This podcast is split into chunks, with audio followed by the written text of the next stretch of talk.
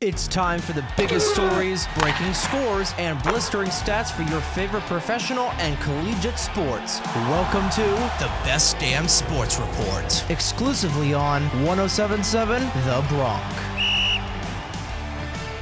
Welcome to the Best Damn Sports Report. I'm Thomas Trimarco. The Philadelphia Phillies take a 2 1 lead in the NLCS after a 4 2 victory over the San Diego Padres. Kyle Schwarber got the night started with a home run to right in the bottom of the first, which was 405 feet. 3 2 pitch. In the air to right center field. Back it goes. Leadoff home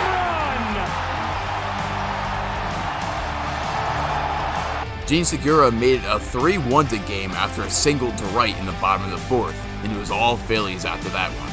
Game 4 in the series is Saturday night in Philly.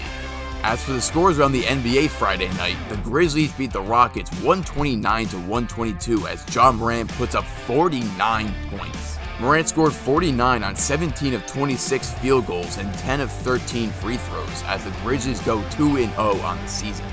The Nets get their first win of the season with a 109 to 105 victory over the Raptors.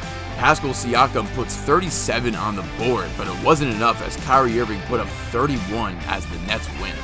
Finally, the Nuggets beat the Warriors 128 to 123, handing the Warriors their first loss of the season. Nikola Jokic had a triple double on the game, having 26, 12 rebounds, and 10 assists.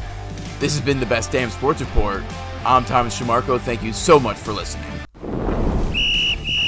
This has been the Best Damn Sports Report, exclusively on 1077 The Bronc.